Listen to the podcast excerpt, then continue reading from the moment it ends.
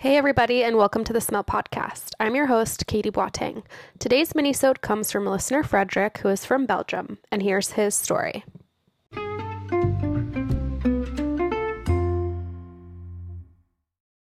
This is what Frederick writes. Hi Katie, I just found out about your podcast via the Facebook group Acquired Anosmia. I've only listened to the introduction, but I'll listen to the other episodes soon. I'm curious. Let me introduce myself.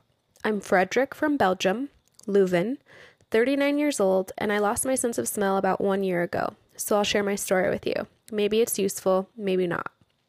On September 3rd, 2017, I went on a bike trip with three of my friends. The plan was to do a 40 kilometer ride in our neighborhood, and for those of us who don't use the metric system, that's about 25 miles.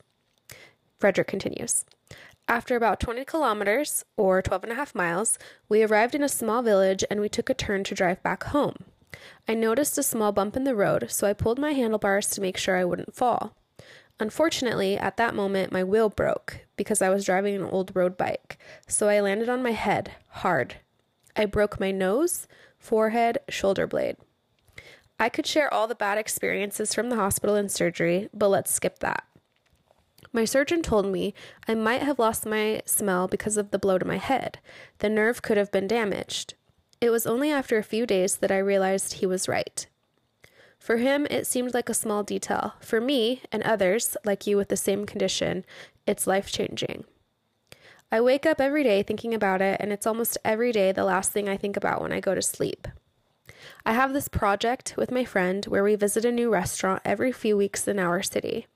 I think we went to 60 restaurants up until now in about four years' time. I don't have any real hobbies, but I think this was one of my favorite activities in my spare time. Another hobby, maybe not so healthy, was to taste as many different beers as possible. I had this small competition with my cousin using the Untappd app. 740 beers is my final score. That's when it happened. Although I want to say I was perfectly sober when I crashed. I still go to restaurants and I still drink beers, but everything tastes awful now or doesn't taste at all. Besides that, I often also have a bad taste in my mouth. I can't even tell what it is for no particular reason, and it drives me crazy.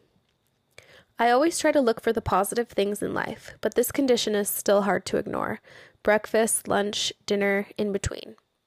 And it's, of course, more than that the smell of rain, the sea, coffee. I adored coffee perfume, someone you love. Anyway, it's hard to explain everything in a few lines, but I guess you'll understand a lot of the frustrations. Hoping for better times, good luck with the podcast. Frederick, not anonymous.